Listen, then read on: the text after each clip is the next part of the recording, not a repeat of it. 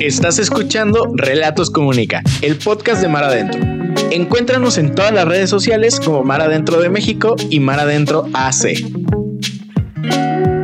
Entérate de las noticias del momento en el plano internacional. Esto es Mar Adentro News. Bajan los precios de la comida en julio por quinto mes consecutivo. La Organización de las Naciones Unidas para la Alimentación y Agricultura, o la FAO, informó que el índice de los precios de alimentos registró una baja importante en julio, liderado por el descenso en los mercados mundiales de los principales cereales y aceites vegetales, lo que da una muy buena proyección para las cifras de agosto. El indicador global de costo de la comida se redujo un 8.6% con respecto a junio, hilando la quinta caída mensual consecutiva después de alcanzar máximos históricos a principios de año. Sin embargo, aún se ubica un 13.1% por encima del nivel de julio de 2021.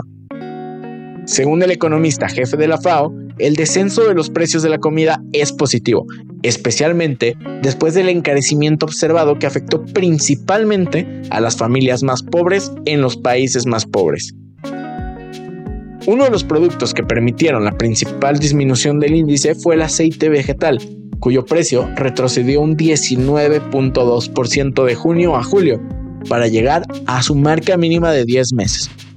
Por su parte, los precios de los cereales retrocedieron un 11.5% en el mes, aunque se mantuvieron un 16.6% por encima de su valor en julio de 2021.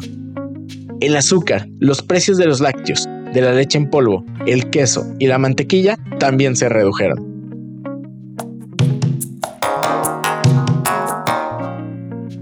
La ONU pide a Rusia que deje entrar ayuda humanitaria a las zonas que controla en Ucrania. La coordinadora humanitaria de la ONU en Ucrania ha denunciado que en las zonas del este del país controladas por Rusia no reciben las garantías de seguridad para poder llevar ayuda. Denise Brown explicó este viernes en conferencia de prensa en Ginebra que está negociando constantemente el acceso de arriba a abajo de la línea de combates en el sur y el este del país. Brown ha explicado que regularmente no logran obtener las garantías de seguridad que requieren de la Federación Rusa para ir a cruzar la línea del frente y llegar a esas zonas donde hay grandes necesidades humanitarias que se agudizarán con la llegada del invierno. La guerra en Ucrania no ha logrado detener las acciones de la comunidad humanitaria en esa nación, y desde el inicio la ONU ha llegado a más de 12 millones de personas en toda Ucrania, con transferencias de dinero, albergue, agua potable, rehabilitación de viviendas, etc., pero menos de un millón de personas están en las zonas no controladas por el gobierno ucraniano. Se estima que seis meses después de la invasión rusa, casi 18 millones de personas, alrededor del 40% de la población del país, necesitan ayuda humanitaria. Están abiertas las convocatorias a los torneos de debate clásico y C de Mar Adentro ya puedes inscribir a tu plantel al torneo estatal de debate C, Mar Adentro, si perteneces a COBAE, CONALEP o CECITEG, o al torneo de debate clásico si estás en alguna prepa de la UDG o en una prepa privada. No te pierdas de esta increíble oportunidad de desarrollar tus habilidades de pensamiento crítico, oratoria y argumentación a través del debate. No dejes pasar el tiempo, ve al link que está en todas nuestras redes sociales y revisa la convocatoria. Si te surge alguna duda, mándanos mensaje con gusto lo resolvemos. Y recuerda que debatir es trascender.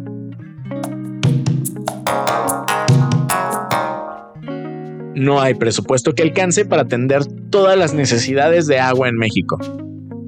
En entrevista con el periódico El País, Germán Martínez, el director general de la Comisión Nacional del Agua, defiende el recorte de presupuesto en medio de la crisis hídrica y reconoce que el país enfrenta la segunda o tercera sequía más fuerte en 20 años. Según Germán, nuestro país actualmente está sufriendo una de las peores sequías registradas en la historia. Efectivamente, es una sequía importante, pero no es la más fuerte que hemos tenido en 20 años. En 2012, 2006 y 2004 tuvimos sequías muy importantes, y esta sequía, comparada con esas, quedaría en un segundo o tercer lugar. La crisis hídrica se debe principalmente a la falta de lluvias en las zonas donde están las presas y a la baja actividad ciclónica en la costa este que es la que lleva las tormentas y el agua del centro y al norte del país. La sequía ha empujado a las 210 presas del sistema mexicano a niveles apenas superiores al 50% de su capacidad.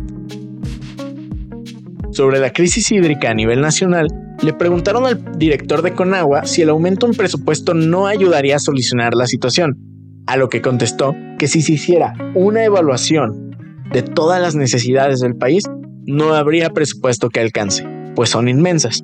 Añadió que esa crisis la heredamos pues no se atendió por mucho tiempo y sin embargo actualmente se están atendiendo las principales necesidades en las principales ciudades y además en zonas rurales e indígenas.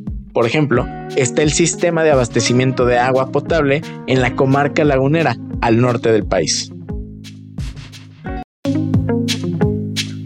Acabas de escuchar Relatos Comunica, el podcast de Mar Adentro. No te olvides de seguirnos en todas nuestras redes sociales como Mar Adentro de México y Mar Adentro AC. Suscríbete a este canal para que no te pierdas ningún contenido. Hasta luego.